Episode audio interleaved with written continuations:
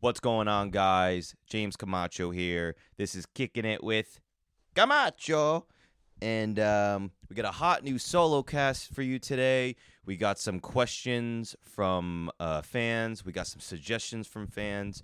We got an unboxing of a new shoe I just got. That's my impression of the um, the the background music from White Lotus. Does anyone else find that like uh pretty dope? You know?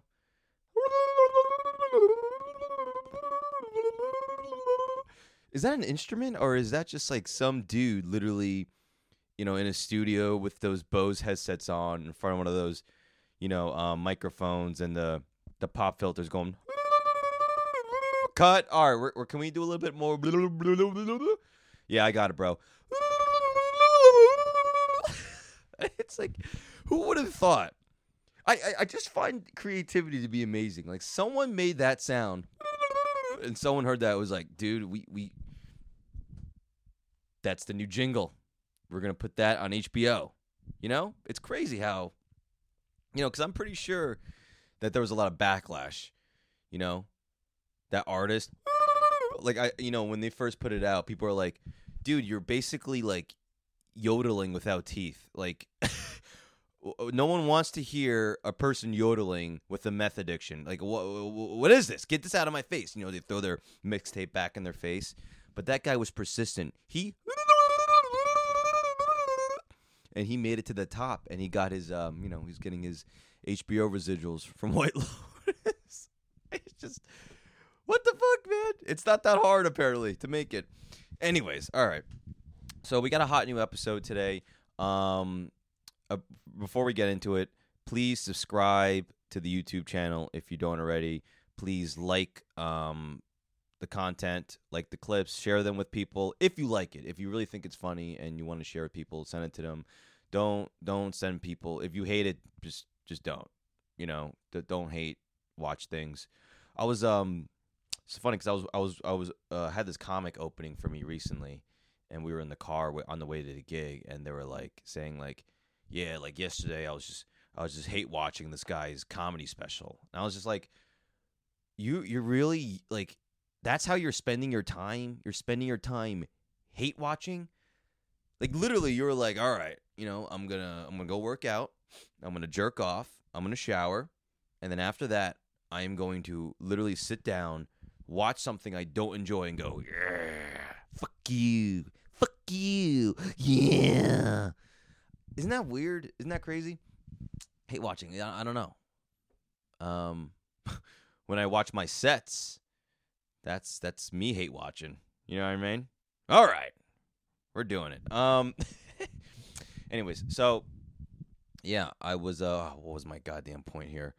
Um I don't know. What was my point? Yeah, don't don't share the the podcast with people if you, if you think it sucks, obviously. Um, but help me out because you know with the algorithms, with the with the YouTubes, with the social medias.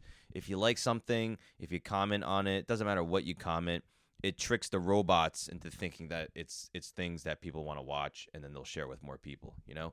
You know what's really annoying? A buddy of mine he sent me like a stand-up clip of someone that's like you know we think sucks and they like shared it to me like on my instagram dm and i opened it up. I was like dude what are you doing? Like you share this this is gonna make it go more viral like just stop you know that's it's like it's kind of like when people um you know like there are horrible videos of like mass shootings or like when when people do terrible things and like and like are terrible. There's some crazy video and people are just sharing it, sharing it, sharing it. Look at this, look at this. It's just like you almost want to do the opposite. Like don't share it. This is horrible. Like you're you're you're ruining people's days, you know, by sending this stuff. It's uh it's weird. But that's that's what the algorithm that's what these uh, social media companies um, reward, you know. Doesn't matter if, if it's you shooting a um, a baby in the face but you know, if you're sharing it and commenting on it, oh my god, it's gonna go viral. You know. All right. But if you enjoy something and you just silently enjoy it, which most people, that's what normal people do.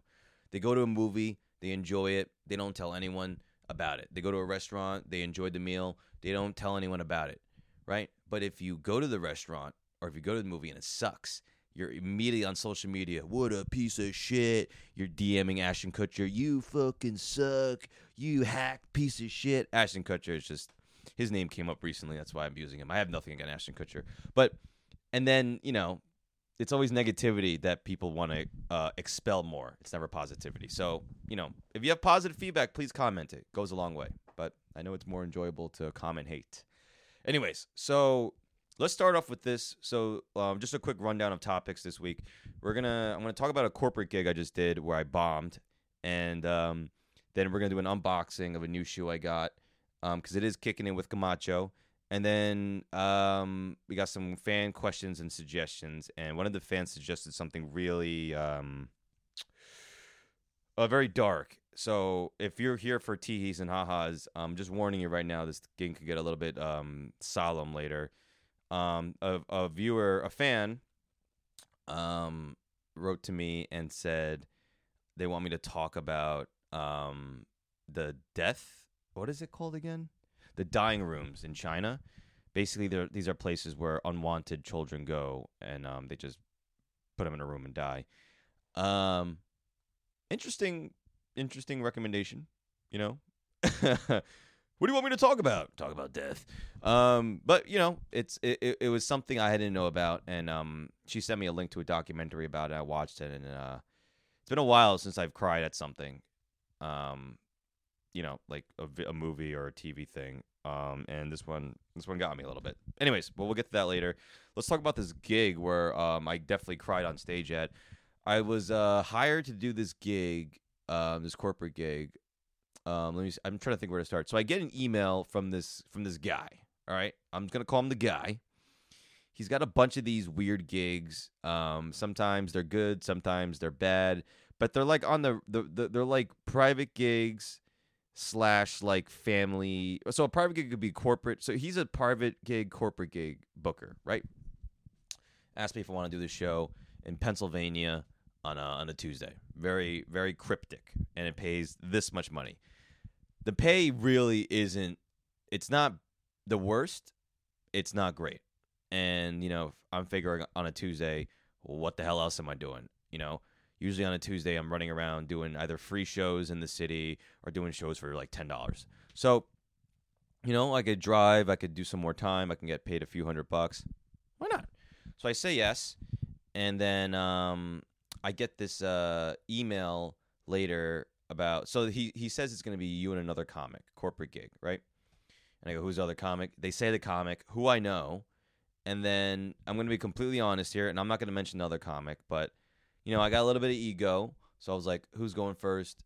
Who's going second? You know, like who's closing this bad boy out? Who's like, you know, you know what I mean? Just want to figure out because you know, going first and going second is very different. Um, when you go first, um, especially at a corporate, corporate gigs are already brutal to begin with. So if you go first, you go up cold. You know, that could be tough. And um, usually, if you go second, at least someone takes that blow for you, and you can kind of, you know, wait, you know what I mean. So I asked, they say the name of the other comic, but they don't specify who's going first or second. And you know, I'm a low self worth, uh, you know, awkward guy, so I didn't want to ask again who's going first, who's going second, right? I didn't want to, you know, complicate their lives with like another email. So I, uh, you know, a few weeks go by, get the information for the gig. Um, it turns out the gig is for Wawa, which is like a fast food, uh, gas station chain um, which is very prevalent um, in New Jersey and like the South, the southern states, the southeast states. So this is pretty. It's pretty wild because I actually did a commercial for Wawa, and now I'm doing a corporate gig for Wawa. So I'm like, I'm like the Wawa entertainment god, you know. Like if if Wawa needs something, they need they need actors or they need comedians. They're going to me. This is pretty great. And then you know, first you get excited. Wawa, that's pretty cool. And then you think like, then then I start looking at the money because Wawa isn't this like you know this isn't like this isn't like a gig in like someone's living room. You know what I mean? Wawa is like a like a like a company. So now I'm looking at the pay I'm getting, and then I'm thinking like, oh shit, it's like this booker producer guy is probably he's probably getting paid seventy million dollars, and he's like, here's six dollars, James, to do this corporate gig. and I've already agreed to it, and like I'm like I'm non-confrontational, and like the way these like the way this guy works is like it's pretty it's pretty direct. You know, there's no agents or managers involved, so you know, um, it's just you know desperate idiots like me doing these things. So I'm, I'm kind of uh, uh, uh, uh, I guess I would say I was a little bit upset. You know, when I found out it was Wawa, I'm like I should be getting paid way more, but whatever. It's Wawa nothing really changed. It's still Tuesday. I'm still going to make more money than I normally would. So I'm like, all right, whatever. So, um, the se- then it comes up where we we do the phone call with the company, and they were like, we want you to go first, James, and then we want the other comic to go second. And you know, I gotta admit that was a bit of an ego blow because I'm kind of like, you know, I, I think I should be headlining at this point, and this other comic, not gonna mention, um, has less headline headlining experience than me. So I'm a little bit I'm a little bit chapped. I'm a little bit gypped. You know, I'm feeling like they saw both of our videos and our, you know, presence online, and they're like, we like them better, and we think James is, bleh. and you know, I'm trying to be like it's you know it's just in your own head. Maybe they want you to go first because you have more personality, X Y Z, and um you know I I told Shiv this, and then you know she got all you know she was like, come on man, it's a corporate gig, they suck anyways. What are you doing? So I'm like, all right, fine, fine, fine. So get in the car, go to the gig, and it's so funny because we we do the gig at like the the Wawa headquarters, right? Whatever um in uh, in Pennsylvania. And it's so funny because when I got casted for the Wawa commercial, I went to the same place to do like my um interview, war- wardrobe, hair, makeup, and like you know rehearsals and all this stuff.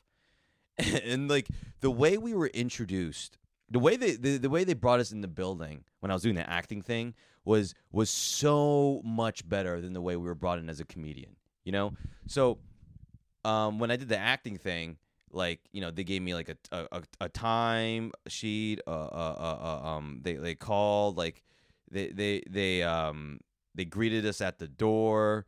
And there was like a bunch of people. There was like a, a spread of food out with like you know Wawa mac and cheese, hoagies, beans. It's just like uh, uh, everything, right? And then they take us to, like this conference room that's beautiful and they have all these guys in suits like i'm the ceo of wawa shaking our hands and then you have like the director shaking your hand and they put you in like these like nice little like office chairs and you're sitting around like a war room and they're like saying like thank you so much for doing this. We really appreciate you. Like we love you. Like we love your look. They're taking pictures of you doing your nails you know like just feeding you. Need anything? You need anything? Dude literally uh, uh, coming in here as a comedian we get there we park we go in and like literally like we go to the reception thing, right? And we're like, oh, they're like, can I help you? I'm like, oh, we're here for um, we're the comedians, and the, she has no idea what the hell's going on. She goes, the what's the who? The comedian? What? The clown? What? And then you know she looks confused, but then immediately like a guy comes in, you know, through like the glass doors and goes, oh no no, I, they're with me, they're fine, they're fine, they're fine. So we go in and it's funny because I was telling the other comedian like, "Oh, I just did a corporate for, uh, I did a commercial for these, and they had food everywhere, so it's okay to come on an empty stomach." No food whatsoever. Nothing. No spread. Nothing. Literally, there's not even coffee. Like, I guess they're trying to go green. So I was like, uh, "Hey, can we, you know, can I have a cup of coffee?" And they then like, "Oh, we're like we're a bring your own cup company." So we couldn't even like we had to they had to find us paper cups to put coffee in, and they take us to um the room. They introduce everyone, and everyone's pretty nice. Everyone's like okay, but it's just like that awkward feeling of like, oh, you're the comedians. Oh, we're we're excited to see you uh, try to make us laugh. Mm, mm. You know, none of this like, oh, thanks for you. Oh my god, we are. Pre- oh my god, you know. And then they shove us in like um, I don't know if you've ever been to like uh, the a WeWork you know they have like these private offices in a WeWork that are like literally like the size of like Harry Potter's cupboard. So they just shove both of us in this little cupboard room, and they're like, "All right, we'll come get you in 15 minutes when the show starts." Right? And it's just so funny how big it like like doing like I, I have to do like 20 minutes right in front of like 300 people at this company. And that is way harder than being in a stupid commercial. Like in the commercial, all I did was this. That was it and they they're treating me like like they treated me way better when I was coming in for the acting gig, which is hilarious. Um, so it's awkward, you know. And then like you're walking around the company and like you know, people like I, I I've never really been in a corporate environment, but I can see what why it depresses people, man. There's just like it's just like it's super br- brightly lit. There's cubicles everywhere, but you can't really see anyone. You just see like the top of the cubicles and like the top of people's like kind of balding heads, and there's just like there's like there's like so it's like brightly lit. There's no real life forms that you see, and it's just like quiet, and all you really hear is like the humming of like the the the, the fluorescent lights and like just like the the, the little little the, the keyboard. It's just so silent, and then even when people are like talking to you, they're not talking to you with like any confidence. They're kind of in like a hushed tone of like, if they hear me talking, they're gonna they're gonna kill my family. You know, just just that kind of like scary, like it's really weird and it's depressing. And I see why people want to you know kill themselves when they work in a company like this, and you know like like uh, I could just tell it's like you know everyone can tell that we don't work there. You know. So they, they're kind of looking and like judging, like these are the comedians. Hmm, this guy doesn't look funny. This guy doesn't look this. This guy, you know. So the show starts. Um, it's funny too because the other comedian was like, "Yeah, so like, um, you know, you have an idea what you're doing?" I was like, "Oh yeah, I'm just gonna do my clean material." And like, you know, yeah, like you know, we did the phone call yesterday, and I, you know, I I submitted my jokes and we went over everything together. And I was like, "They did what? Like, they didn't do that with me." And she's like, "Oh," said she, "Shit." All right, whatever. That narrows it down to ten percent of comedians, but um, then they were like, "Well, like they didn't go over with you like your material." I'm like, "No." Like they didn't call me at all. And then like they wanted the other person to like go up and like they want to so they say they want us to do the show and they want us to both go up and do like a Q&A after talking about, you know, making in comedy and AAPI, like it was an Asian American Pacific Islander month thing, right? Event. And I was like, "No." So immediately I'm starting to feel like I, I get the feeling that uh, you're the person they really want, and I'm kind of like the bitch. You know what I mean? Like they want you, and I'm the opener. But since they don't know how to run a comedy show, they want us both to do 20 minutes. You know what I mean? So I'm kind of like I'm the driver basically at this point, and I'm starting to feel that a little bit. And so I, you know, this guy, they're like, oh, this guy's gonna introduce you, right? And this guy, he has like, um, he's got this, uh, oh my god, he's got this like uh, comic book, like like Hawaiian shirt on. So he's got the Hawaiian shirt, the buttons and the short sleeve, but it's just like Marvel characters on there. You know, like the Hulk, Captain America, Spider Man, Flash.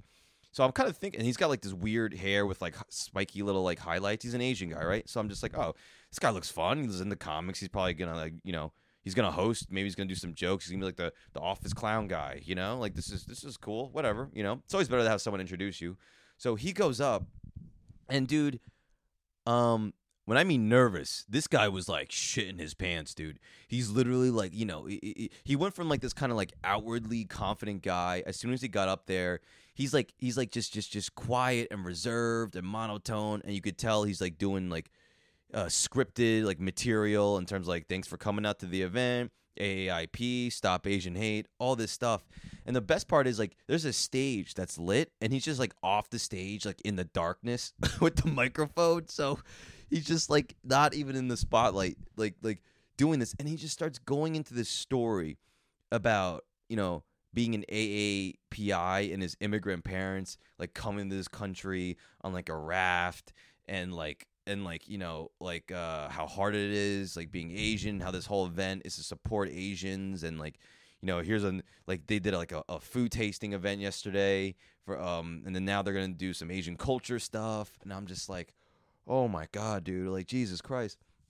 So um i go up there after he does this whole story about how his you know asian american parents uh, came to this country and immediately I I, I kind of go like um it's so funny I, so I start going like you know this is kind of awkward like I've never had a job before I've been a comedian my whole life so it's kind of weird being in this like corporate environment it's kind of sad and like that got a pretty good laugh right? So in my mind I'm like okay all right this is this is going well this is okay I start making fun of the cubicles you know they're laughing and then I go, are there any who's who identifies as an AAPI? Which right there, right there, I lost. You know, because I went from like like I kind of went up and was gonna be. Uh, I was like, all right, I'm gonna like go unscripted, screw around, try to get comfortable. You know. And when I mentioned the cubicle stuff, that's literally how I felt in the moment. Like this is weird, you right? This environment, this is so foreign to me. And then I got pandery, you know? I started using stupid words like identify, AAIP, you know, just just just oh, like who am I? Like what am I? This liberal, you know, you know, uh, snowflake, you know, who identified as a. A. Meanwhile, there's like three Asians in the crowd. It's literally just all white black people that work at this company. So there's I'm telling you, there's like 200 people here, maybe three Asians, right? So no one claps. And then like there's nothing there's nothing worse than when you're a comedian, you haven't gotten the crowd yet, and you ask like uh, who blah blah blah, like who's been married, and nothing. You get nothing, right? you just look like an idiot. So I look like an idiot, and then I start going into material. And dude, um, here here's just here's the thing with corporate events. It's like what you think is not that bad is bad in their minds, you know? So I'm literally being like, I'm Chinese and Puerto Rican, so I look like Adam Driver doing K pop. And that gets like one laugh, you know? And in my mind, that's like a joke that I open with. Like, that, here's how I look, immediately making fun of myself, right? And, you know, whenever you're a comedian and your first, your first joke gets like nothing, it's, it, it's like you're on a date and like you make a joke and uh, it's like you're on a first date and like you see each other and like you try to hug each other or whatever and like you bump heads you know? It's just like all right we're off to a bad start right? Maybe there's no chemistry here. Shit. So i do that and on my mind i'm like no big deal. We're just getting started. Going to the next joke. And i just do a joke about i'm like like uh, what is it? Like oh like my dad like people always go your dad must be puerto rican right? Because you know people just assume chinese guys can't get Puerto Rican girls, and the whole just nothing and nothing. You just see people going like, "Ooh," people looking at each other like, "Oh, how did he? Just, ooh, did he just?"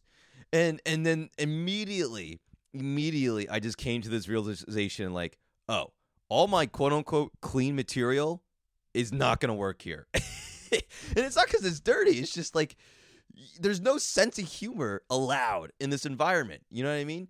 It's just like it's like all these jokes require you to be like, okay, you know, I, I see you're playing around, but no one's playing around here. And apparently, like the superiors were in the comp, like in the room, so all the employees don't know what the hell they can like. If they can even laugh, I'm sure in this company, laughing is is is, is frowned upon. You know, so I just I just start doing material, and I'm just just just titters like one person there laughing one person there laughing like each joke one person out of 200 would would, would chuckle you know so I, I i'm just starting to get to the point where i'm like dude, like I can either fake it for the next 20 minutes or I can like like try to salvage this. So I start going into the crowd and that's kind of working because I'm doing like generic crowd work like that and like I'm like but it's like kind of like going into my material. Like I have only children stuff. I'm like who who's an only child here, right? And then one person would would cough. I'd be like, "Is it you? Is it you? Is it you?"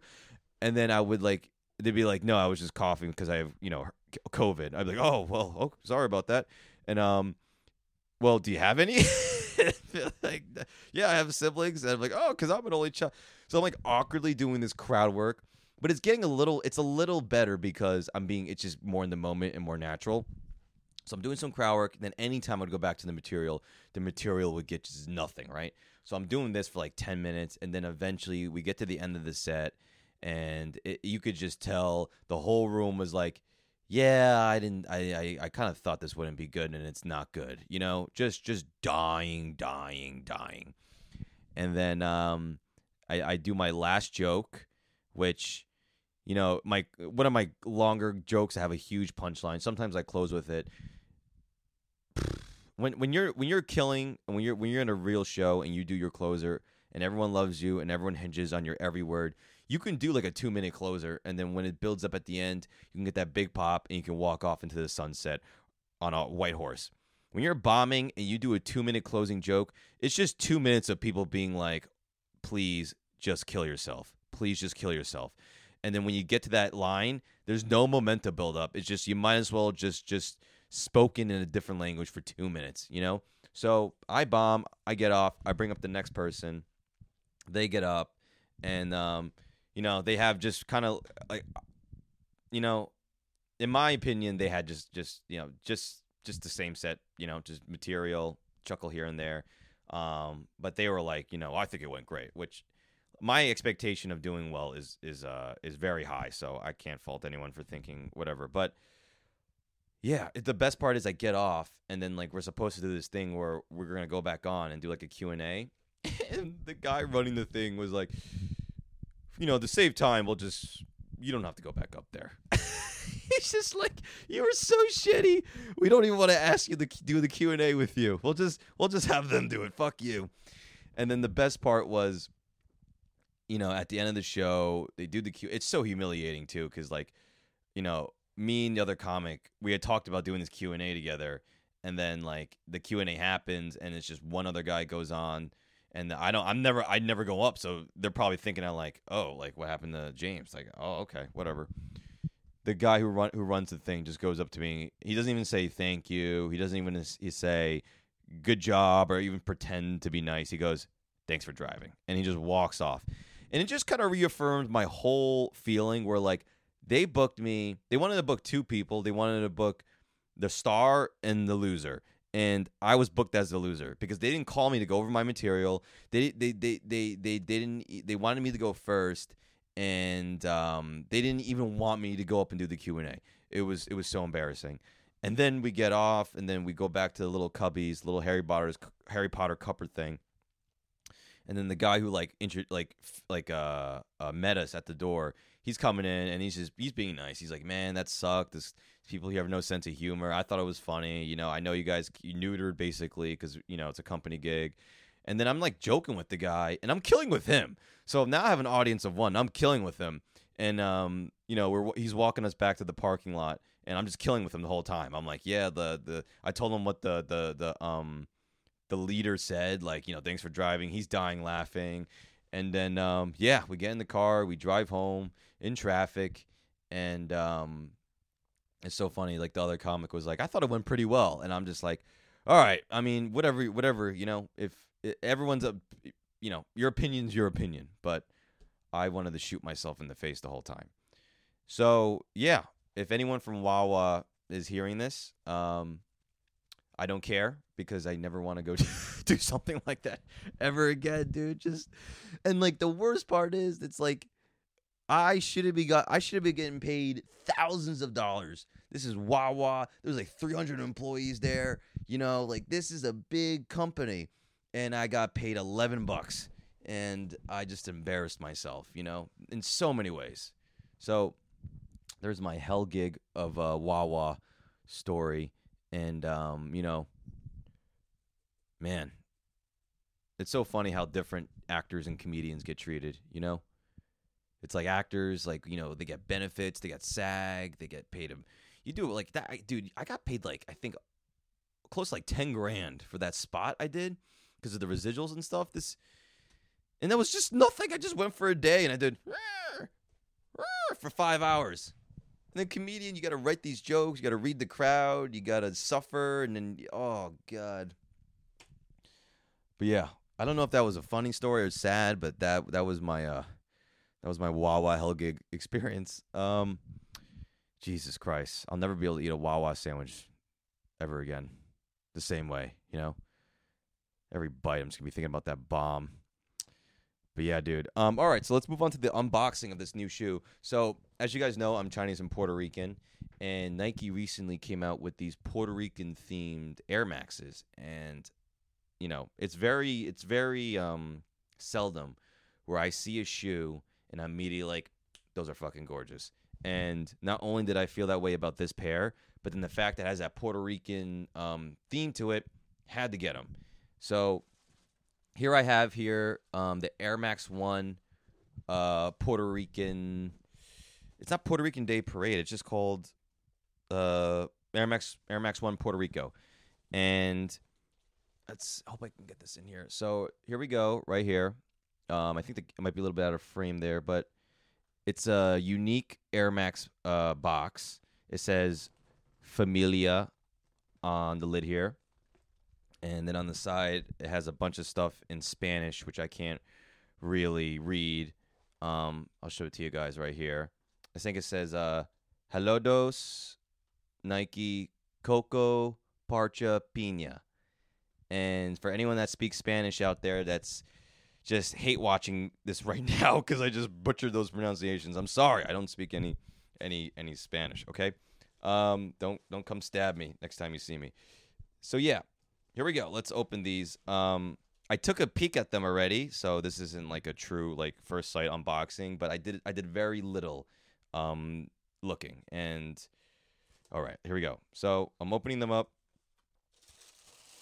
And here we go. Um make sure I'm getting this in the shot. Yeah. So that's the left shoe. Um, you got a bit of a bright orange, yellow, and like kind of grayish material on the toe box. How beautiful are these, man? Right? These are a neck breaker. And if you don't know what a neck breaker is, that's when you are um when you're when you're walking around and people are just like turning their head, like breaking their necks to see. And it could be if you have a nice pair of shoes. It could be if you're a hot chick and you got a nice sundress on, and people are like, "Whoa!" That's what a neck breaker. These are neck breakers, man. Um, and like, uh, I know as creepy as this may sound, but the sneakerheads will appreciate this.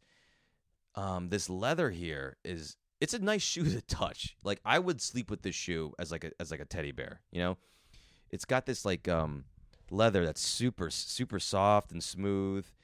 They have this suede here that's like um the suede here is so just buttery and and uh it's like it's like uh ASMR but well, like like with like uh feeling and like the toe box here has like this spongy feel to it.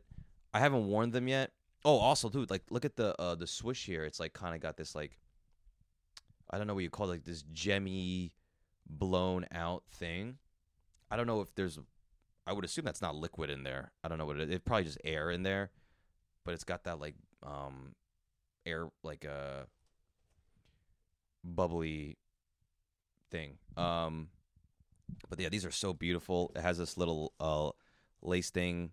I don't know if you can if you guys can see it. It says Puerto Rico on there.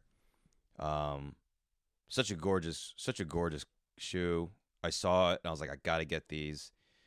Um yeah, and um apparently I didn't know this, but the shoe actually comes with like a lot um accessories. So here's the the right pair. The right pair says Puerto Rico on the back heel right there. Hope you can see that. Love that touch. Um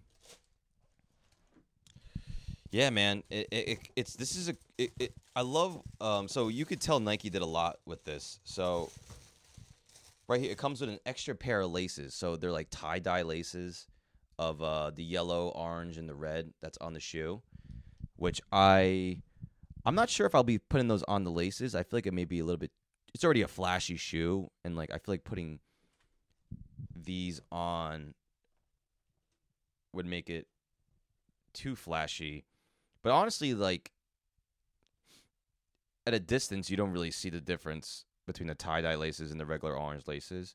But yeah, it comes with an extra pair of laces, as you can see right here. Comes with shoe paper or shoe tissue.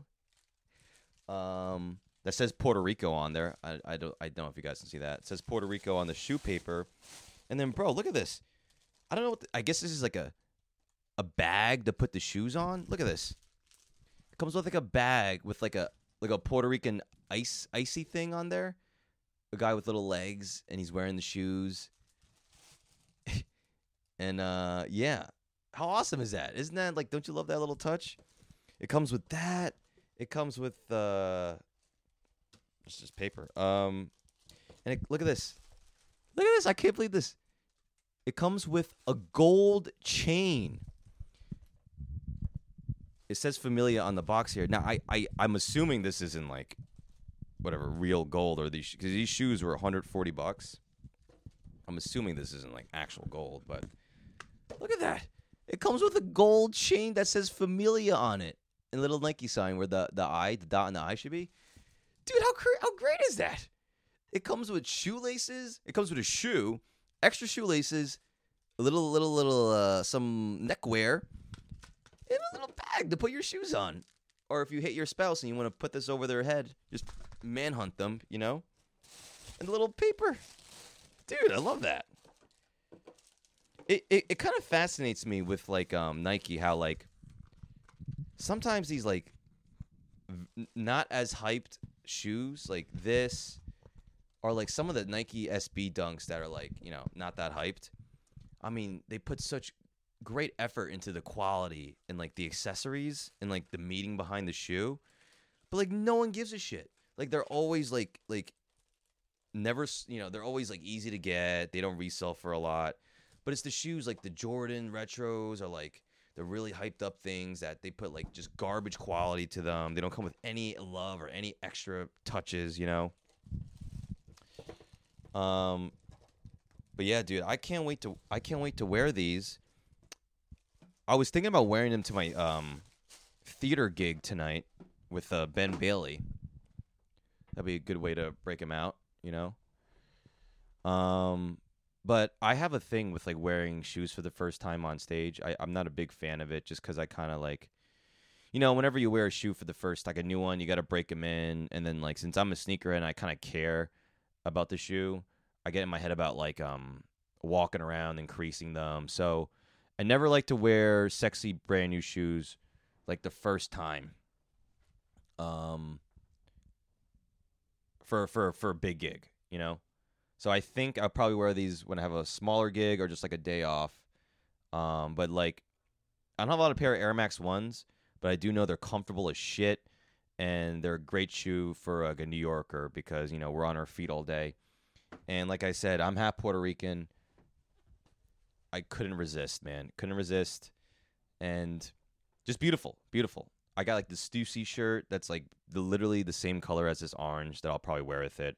I got a couple neon yellow uh, shirts right here. Uh, shirts that I can wear with this like the match the yellow here and just a beautiful shoe, man. If I were to give it 1 out of 10, these are a 10. I don't even see any imperfection with them. Like they're beautiful. There's a lot of thought into them. The material feels really good, and um, they were easy to get, not hyped. So, ten out of ten. Air Max One, Puerto Rico added to the collection. Very excited about that. Um, all right, so let's move on. Just want to make sure my face is looks like I'm blurred out there. All right, and we're back. Sorry, guys. I get very um. So, like I said, I've I mentioned this before. I'm a one man production team here. I get very paranoid about the camera. I get very anxious about the camera going in and out of focus, and I was waving things in front of the camera. Sometimes that happens when when um you introduce foreign objects into the camera site.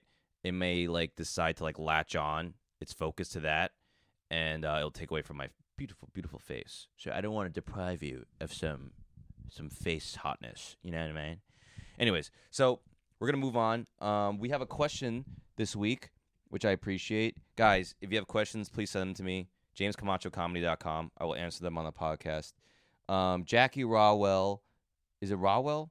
Jackie with a C, so G A G A G A J A C I Rowell Rowell asks, "What made you want to become a comedian?" and I became a comedian because of childhood trauma, baby. Partially true, but uh, we'll go with the um, the less dark answer. Um, when I was growing up, I got really fascinated with movies like American Pie, The New Guy, which was a terrible movie about a kid who got himself kicked out of high school so he can um, switch high school to try to become popular. And I just and then and then and then I really fell in love with like a lot of those Judd Apatow movies like Knocked Up, Pineapple Express, all those Jim Carrey movies, Ace Ventura, The Mask, Bruce Almighty, Liar Liar. Just just I always thought it was so cool that you know you could be funny on camera and be funny to, for other people and I just um I knew I wanted to do that in some aspect. I wanted to be an entertainer and I wanted to be funny and make people laugh. Um, so it wasn't. I didn't want to become a stand-up comedian at first. I wanted, I guess, become a comedic actor, which I still want to do. But you know, um, comedy's kind of at the forefront now. But and I'm don't really get many auditions.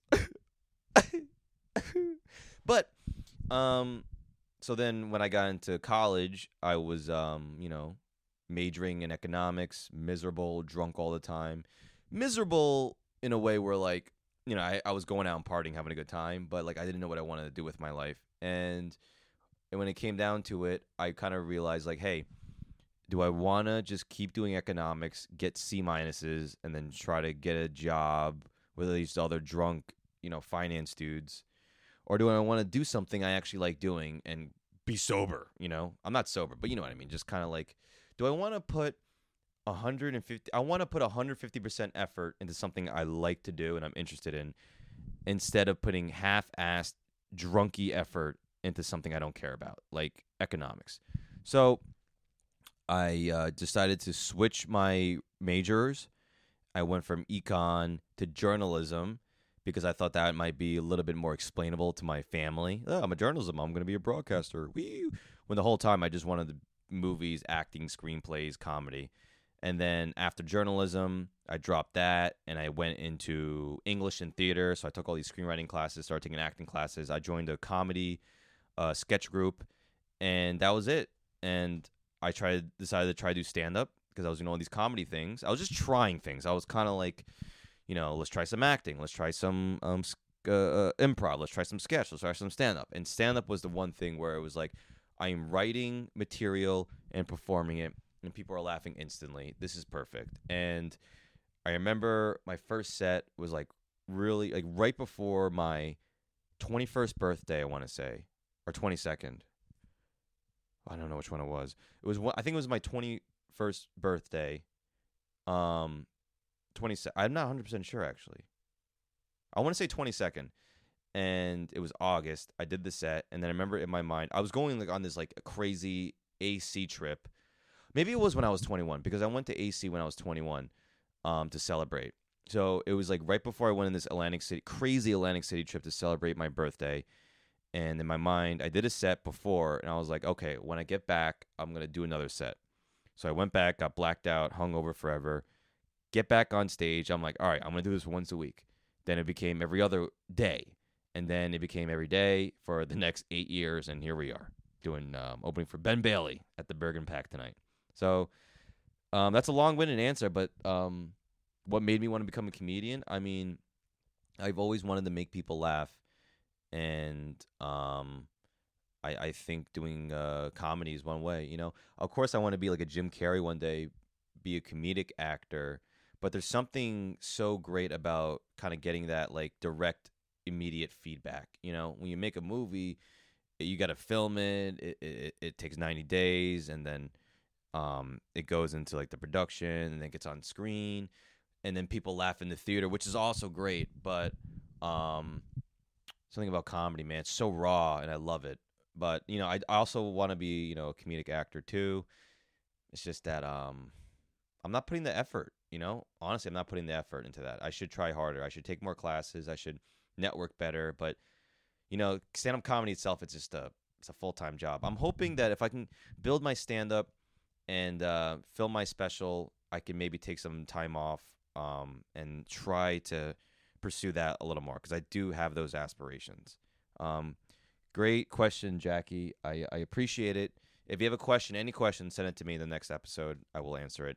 Now I want to get into a suggestion a fan um, sent me, and this is a little dark.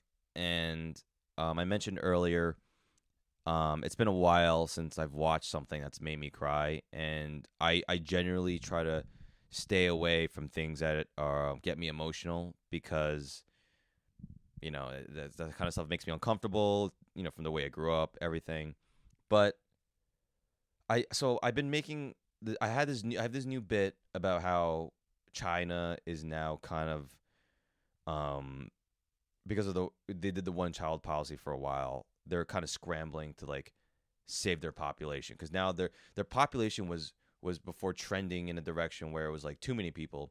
Now I think they're trending in a direction where it's like um not enough people. And you know, real quick, if I'm going to say stuff I haven't researched much. I just I read a couple articles and I'm making jokes. Okay? So don't don't get too upset if I, if if anything I say is not completely factual. But I read something that they're they're trying to encourage their college kids to go on a spring break.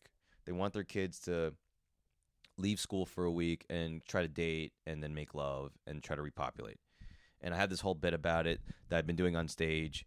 And um, recently I've been posting clips. I posted the joke in a selfie video um, on TikTok that went pretty viral. If you want to go check it out, the kind of like the the baseline version of it without the tags.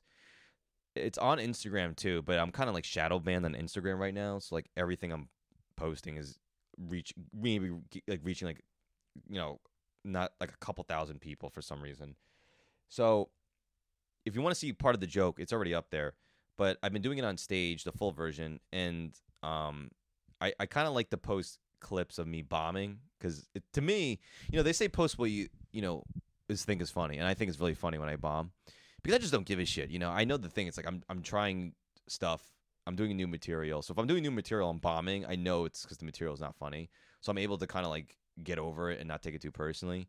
And if I'm bombing in a show that I'm like you know supposed to be doing well at, that's where I may start freaking out a little bit because they're you know I'm trying to do well. But if I'm trying new material, I'm bombing. It's it's totally cool with me. Like I just know that's the process. You know, you have to bomb if you bomb, you know the joke's not funny, and then you can kind of take that data and try to, you know, fix the joke.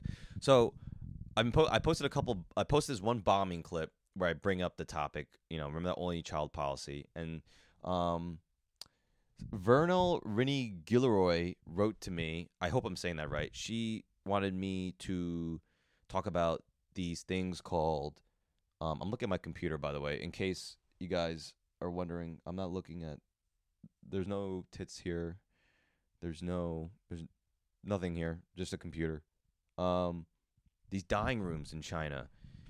And she sent me a link to a documentary. It's called Dying Rooms China. It's a 38 minute documentary. You can find it on YouTube.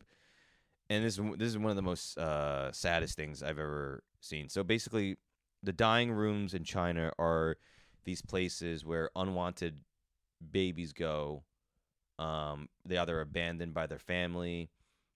Um, well, they're all abandoned by their family, right? That's where abandoned babies. That's where like, well, I guess parents could die too, and then they could be sent there. But they're all unwanted babies. Let's say unwanted babies. Um, go, and these babies were literally basically put in these places to die. You know, the living conditions were horrible.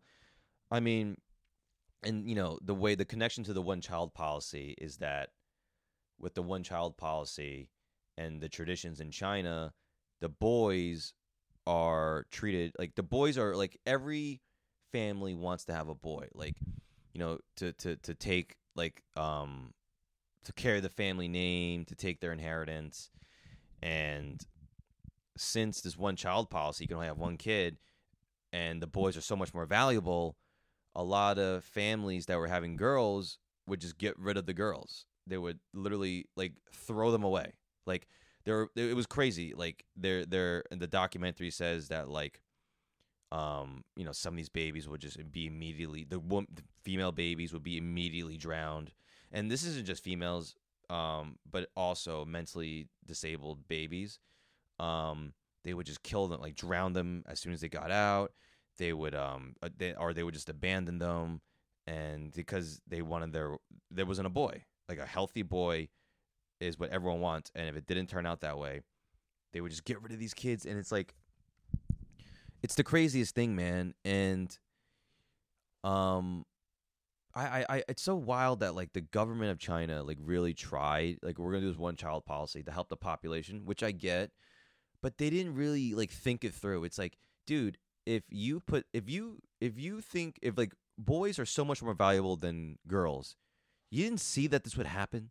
That these girls would. You think everyone was just gonna be like, "Oh, we struck out with the, you know, we had our one, and then we got a girl. What are we gonna do? Bah, we'll keep it." No, like that's not what people are. People are animals, you know. And um, yeah, I mean, like if you don't even believe that, like men are way more valued and women are just not valued at all in China, my mom was telling me this um yesterday actually i didn't know but like my mom is one of six one brother five sisters or one of seven. She's one brother, six sisters, and when my um grandpa passed away, um she only he only left. They found out he left everything, the money, the land, solely to um her brother. So they didn't get anything. It was just six daughters, one son. Son got everything. And that's just because in China, that's just how they roll, man. You know, that's the tradition. So if you don't believe it, there's just a, you know, that's a there's a personal um story for me that backs that theory up. Um, it's not a theory. I think everyone kind of knows that. So yeah, this documentary was just showing these horrific images of like, you know, these do- these these people. God bless them. They went into China searching for these dying rooms. Is that the, I keep forgetting the name. Yeah, they they went to these dying rooms, and they would see these, you know, these babies, these all these female babies, like and children, like literally like in the worst living conditions possible. Like they they had these images of these babies, like they're like strapped to these makeshift potties, like literally legs tied down, arms tied down. There's like a bucket underneath if they need to shit or pee, and that's it. Like that's their life. They're just in these little chairs, shitting and pissing in a bucket, and they're all like like like t- like there's like four of them in like in like a in a row, like like tied together, and they don't get any human contact. Um, it's so crazy. One of them like like they're all strapped in, and like the older kids are like like headbutting them. Um, and it's just a terrible thing to see. And something that got me really emotional was like, you know, it's just tough because, you know, as someone that that um, I'm not gonna, I don't want this to come off the wrong way. I don't, you know, I, w- what these babies are going through are, are so tragic. I can't even. There's no comparison. But like, you know, I grew up with kind of like, um, absentness in my life. You know, from from family, and it's affected me a lot. And I feel bad for myself a lot. And it, it's it's it's emotionally scarring. You know, I'm talking about in therapy, but you know, sometimes we kind of forget like babies, like touching, holding, like that's such a big deal to to to for babies, you know? And they were just showing these babies, man, that were like in a room all in these worst living conditions possible, like literally like a crib with like four babies side by side by side, like just in there like sardines, you know? Like like like Tetris pieces just like shoved on top of each other in odd ways. Just like crying, right? And they they have been devoided of touch, of being held, of like just like basic like love, I guess is what you call it. That like these cries, man. Like when you hear a baby cry on a plane, it's wee, like like wee, wee, eh, right? I mean, dude, these kids, these babies in this documentary that were in the dying rooms literally did not sound like that. They sounded like they were like like dying animals, dude. Like uh, eh, eh, like like I I feel I feel so shitty like even trying to like imitate it because it's so silly, but it, it it it's so uh sad, you know. And like they were showing like like like these government funded buildings, like they had the they they they apparently one of these like orphanages or these um what do you call them foster homes where they take these babies in that was government funded um because at the time when the one child policy came there was a lot of aid to like fund these um projects to help try to repopulate you know or try to keep the population down i'm sorry. So they would fund these orphanages and like there was one orphanage that used the money to buy a like a like a like a like a dining facility and they didn't keep any of the living conditions make any the living conditions better. Like it's like it's the craziest thing. And then you see that the workers that are there like they're there for a paycheck. Like there's they showed this one lady like um changing diapers um like cleaning up after them and she's like grabbing them by the arm dragging them pulling them up like and just like throwing them back in the cribs like after she's done like what like an assembly line. And it's just like it's really sick man. It, it's one of the sickest things i've seen you know? One I don't even know how like I don't know what type of per like it, it's pretty crazy in Chinese culture. I, I guess it's not just Chinese culture, but if you're kind of like if you're raised and conditioned to feel that you know like woman or girl babies don't matter, then yeah, I guess you can kind of get into that headspace where you look at them as as like not objects. I mean, not humans, like as objects, and you're just picking them up, throwing them around. I gotta get my money, you know. I gotta get throw these babies today. One guy that was um taking them to one of the orphanages, he literally said like girls in China are kind of looked at like dresses. It's like you take it home, you like it, you keep it, you don't, you throw it out. I mean, it it gets me really like mad that like it's just like it's so it's just so crazy. It's like we're gonna do this one child policy, and we're not. They didn't even th- consider that this may happen. Like it, it, it's like if you do any type of analysis or brainstorming, you would probably figure out, hey, if we're gonna give people only one kid to have, and we hate women here, maybe the woman might get thrown in garbages. You know, maybe, maybe, yeah. but no one thought that. So, yeah, I mean, this documentary was uh so sad, man. Um, do I recommend it? No, I, I don't. I don't know. I don't know. It's it's one of those weird things where I'm like watching it. I'm like, I, I'm kind of happy that I'm watching this because it's insightful. It makes me kind of like appreciate my life and I feel like smarter, I guess, in a way because I know more things. But then it's like, I didn't, I don't want to ever see this again, you know? I don't know. It, it's a weird um it's a weird line to draw. Um, I took notes, which is a weird thing. I took notes on the the dying room documentary. Let's see, let me see if there's anywhere else to talk about. Oh, here's a here's a crazy thing, dude. So this is how much they hate women in China. Women that were born, um, that they would commonly like. So obviously we know healthy boys that's the prize. That's what everyone strives for. But if you get a girl, they would literally name them things um Lai Di and Xiao Di. And that literally that name those names literally mean boys come come come. Boys to come come come.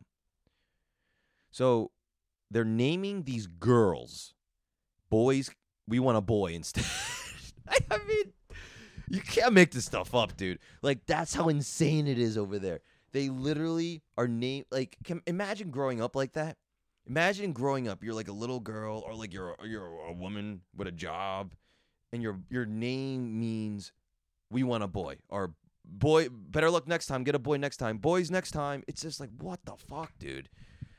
I mean, and here's another thing. Um a lot of times um, girls, just like d- girls in general, like little baby girls, will be referred to as maggots in the rice because, um, especially for poor families, like you know, we have a we have a kid, it, it, it costs money and resources to take care of them, and the fact that they had to deplete their resources for for this one kid for for a female baby instead of a boy baby that really matters they would call maggots in the rice. They were women were referred to as maggots in little baby girls maggots in the rice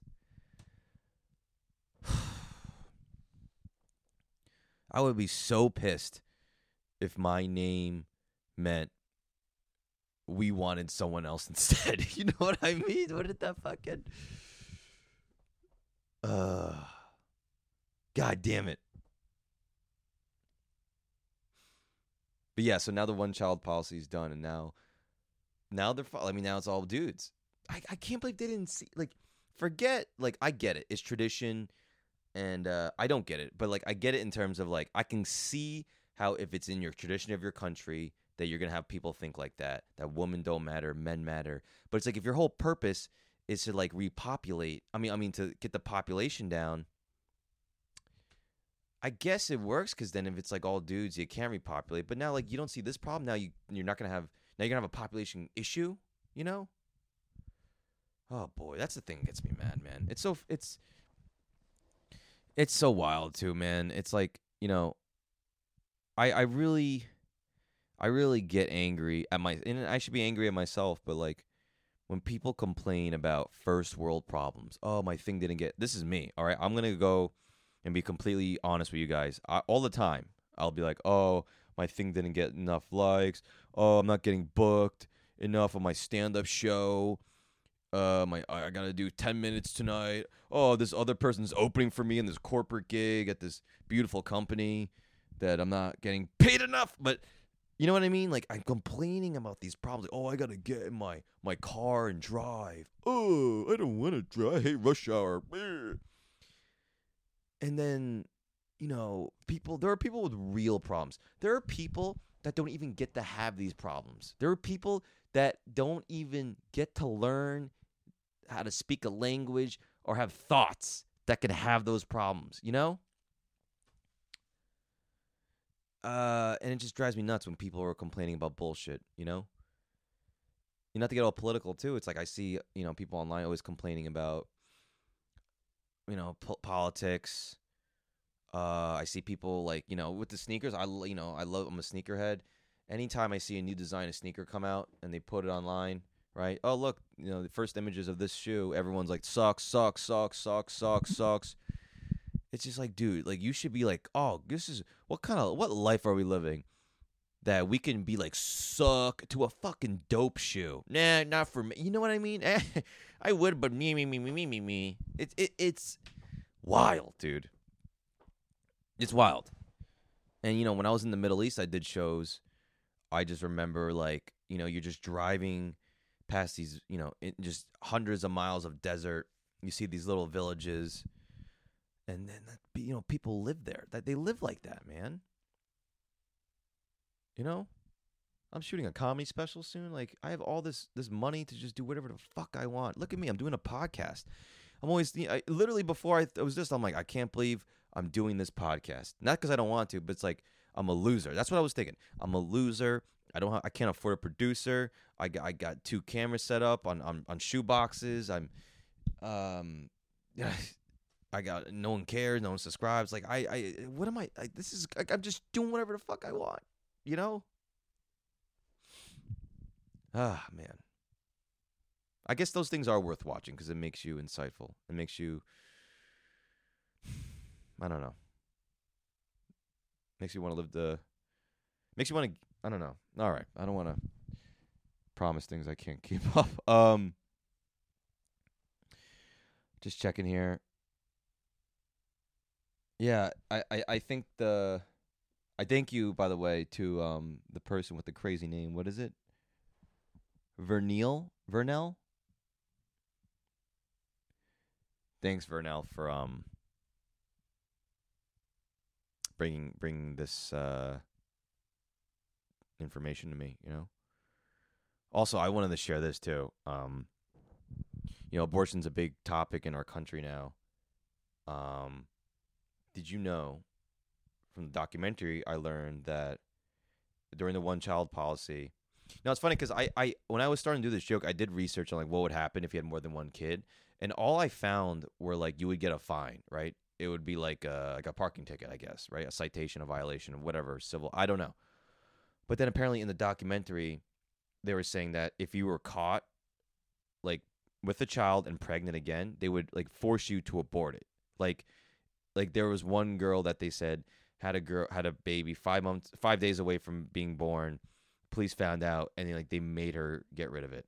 Like they literally to these girls they would pick them up take them and to get abortions when they found out. Um other cases they would like lock them away and then um they wouldn't release them until they agreed to get abortions um they would lock up their husbands until they agreed to get abortions there was one case uh, that they said that they would literally if they knew that this person was pregnant and they already had another kid, while they were doing medical procedures on them, like let's say they were, I don't know, getting their blood work done or I don't know what the hell, getting their teeth fixed, they would just give them abortion without them knowing. And it, it, how crazy is that, right? You know, I, I, I'm not, it, it's tough because like I understand, you know, different circumstances are different here, but just like, you know, uh, yeah. I don't know. I don't know what I'm gonna say. It's just it's just one of those things where it's like, you know, we argue about abortion in this country, and we should. And I'm obviously pro-choice. You didn't know, obviously, but like to me, it's obvious. It's like you know, you should be able to do what you want with your body. Um, I just know if I was to put myself in those shoes, that's what that's what I want would want, you know. But the fact that like you could be forced to, you know, it just like I hope that anyone listening to this, and I hope that people that don't never hear this, like, can find something that makes them for just a day, man, just appreciate a little bit of the freedoms they have in whatever position they are. You know, it's just unimaginable. It's unimaginable the stuff that goes on that we don't get to see because we're lucky we don't have to see them. You know, let we're lucky. Let alone we're lucky that we don't have to experience them. We're lucky we don't even have to see them until they're shoved in our face on our fan page on Facebook. All right, I was I was kind of hoping I can make that funny, but there's nothing funny about it. There really is nothing funny about it. Um Yeah. Well, guys, this was uh, another episode of Kicking with Camacho. Just the most saddest thing I've ever uh I'm ever to release. Um yeah. Anyways, guys, real quick before we end the podcast, let me show you what I'm wearing today. Today I got I got some Nike SB Dunk. Why you so sad? Why so sads? Um, this was another shoe that when I saw the pictures come out, I was like, gotta have these. Beautiful colorway, beautiful colorway. First off, um, they have that. They have a little bird on a bicycle, a little birdie on a bicycle on the side there, which you know, I feel like anytime you put a bird thing on the heel of a Nike SB Dunk, it's reminiscent of the purple, the pigeons, which is like a legendary shoe. Um, but like I'm a big fan of light blue. I thought this colorway was sick, and um, I got a pair. I paid resale, which is about two hundred fifty dollars. Uh, I think they're very cool. I'm gonna wear them tonight for the um, Ben Bailey Theater gig.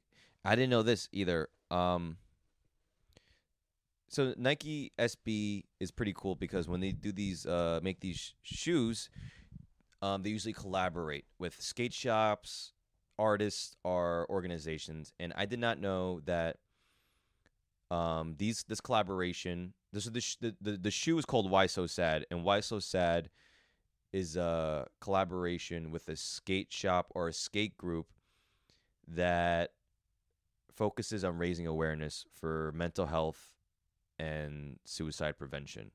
That's why they're called Why So Sad.